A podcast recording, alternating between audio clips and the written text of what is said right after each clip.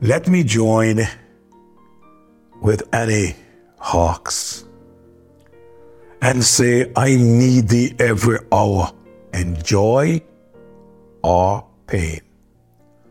Come quickly and abide, or life is vain. I need thee. Oh, I need thee. Every hour I need thee. Oh, bless me now, my Savior. I come to thee. We're looking at this matter of prayer. And last morning, I closed by sharing with you in regards to God's will and His desire. I said to you in closing that His will and desire is not always fulfilled. I shared with you where Jesus had a desire for Jerusalem to be saved.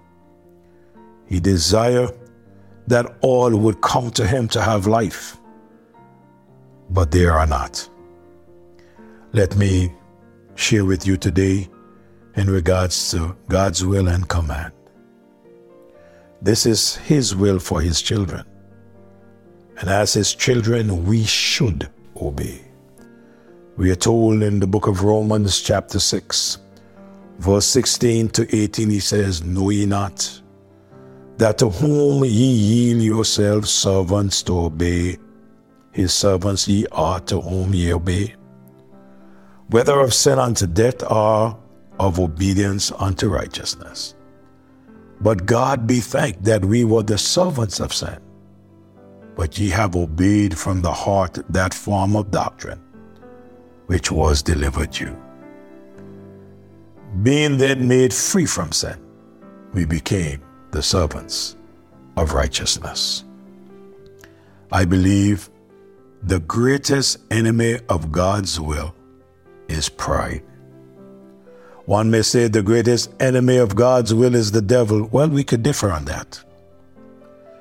The believer's ultimate result of his prayer should be to bring heaven to earth by hollowing his name, letting his kingdom come and seek to do his will. When we pray, this should be in our minds. The disciples' prayer continues in petition.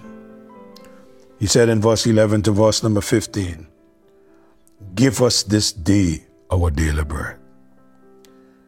And forgive us our debts as we forgive our debtors.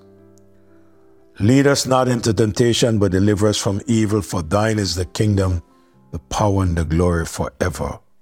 Amen. For if we forgive men their trespasses, your heavenly Father will also forgive you. But if we forgive not men their trespasses, neither will your Father forgive you your trespasses. Petition for our personal need. The first is for our food and for our bodies. This is to keep us maintained or to keep us alive physically.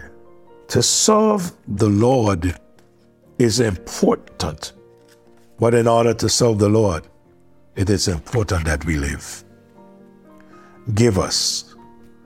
This is not a selfish request. The pronoun is us and not me. That's the way believers should pray, making sure it is not all about me. Give us this day our daily bread. Hmm. There are some important things we should notice here. One, give us not to give me only, but to others in common with me in this case. It was the team of disciples. So as they were praying, he was praying for the entire group of disciples give us this day our daily bread. This teaches us love and concern for others especially the poor and the needy, not forgetting those of the family and of the body of Christ. Give us this day our daily bread. Our physical well being is important and necessary to our spiritual well being in this world. Therefore, after the things concerning God, His glory, His kingdom, and His will all prayed for, then we pray for the necessary support for the present life. The prayer is for our daily bread. This teaches us not to worry about bread for tomorrow. In Matthew chapter 6 and verse number 34, the Bible says, Take therefore no thought for tomorrow, for the morrow shall take thought for the things of itself. Sufficient unto the day is the evil thereof. This is a daily dependence on God to give us bread for tomorrow. I remember when I lived with my mom, and we would not have a lot, but we would have enough for today. And mom would prepare what we have for today. And sometimes we would ask mom, but mom, what are we going to eat tomorrow? And she would always say to us, son, children, don't worry about tomorrow. God will take care of tomorrow. And every day I have seen God take care of today. We need not worry about tomorrow. When tomorrow comes, it will be today, and God will take care of it. The prayer to God is to give it to us not sell it to us. Give us this day. Not lend it to us, but give it to us. Give us this day our daily bread. Sometimes when we do not depend on God, we go out there and we borrow. Sometimes when we do not depend on God, we go out there and we lend. But he said, Give us this day our daily bread. We don't have to lend from God. Oh, God doesn't sell it to us, He gives it to us. There are five key elements in this request for God's provision. Let me share with you. One, substance. The bread covers everything we need physically to live. It just made give us dry bread. No, it covers everything that we need physically to live. The Lord is concerned about our daily needs, and He's the one who supplies our daily needs. Notice, the one who created the entire universe, who is the everlasting God, He is the all sufficient one who is taking up with supplying our needs.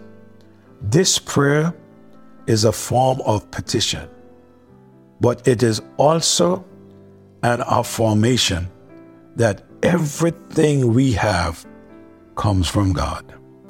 James reminds us in chapter 1 and verse number 17 every good gift and every perfect gift is from above and cometh down from the Father of lights, with whom is no variableness, neither shadow of turning. God is the one who takes care of us. That's our substance.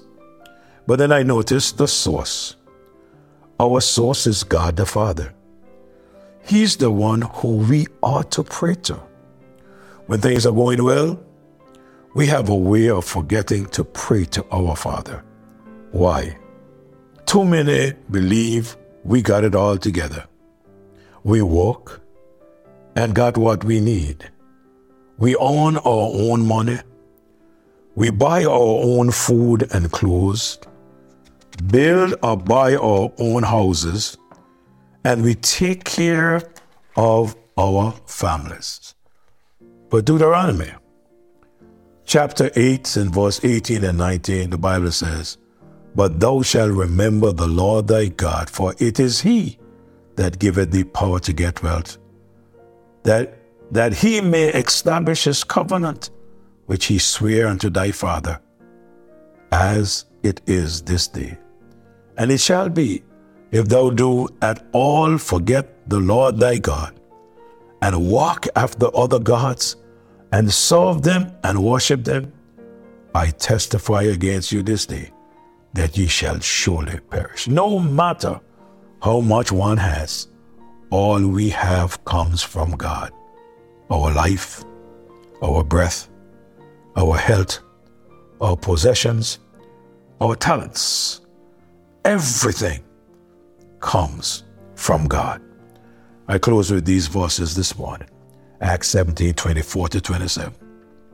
God had made the world and all things therein seeing that he is Lord of heaven and earth, dwelleth not in the temple made with hands, neither is worship with men's hands, as though he needed anything, seeing he giveth to all life and breath and all things, and hath made of one blood all nations of men to dwell on all the face of the earth, and had determined the times before appointed and the bounds of the habitation that they should seek the Lord, if haply they might feel after him and find him, though he be not far from every one of us.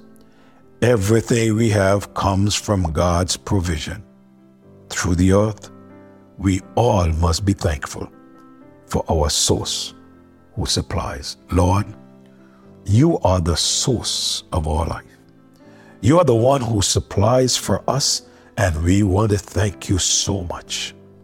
And God, we thank you for what you have done for us, what you're doing, and what you're going to do.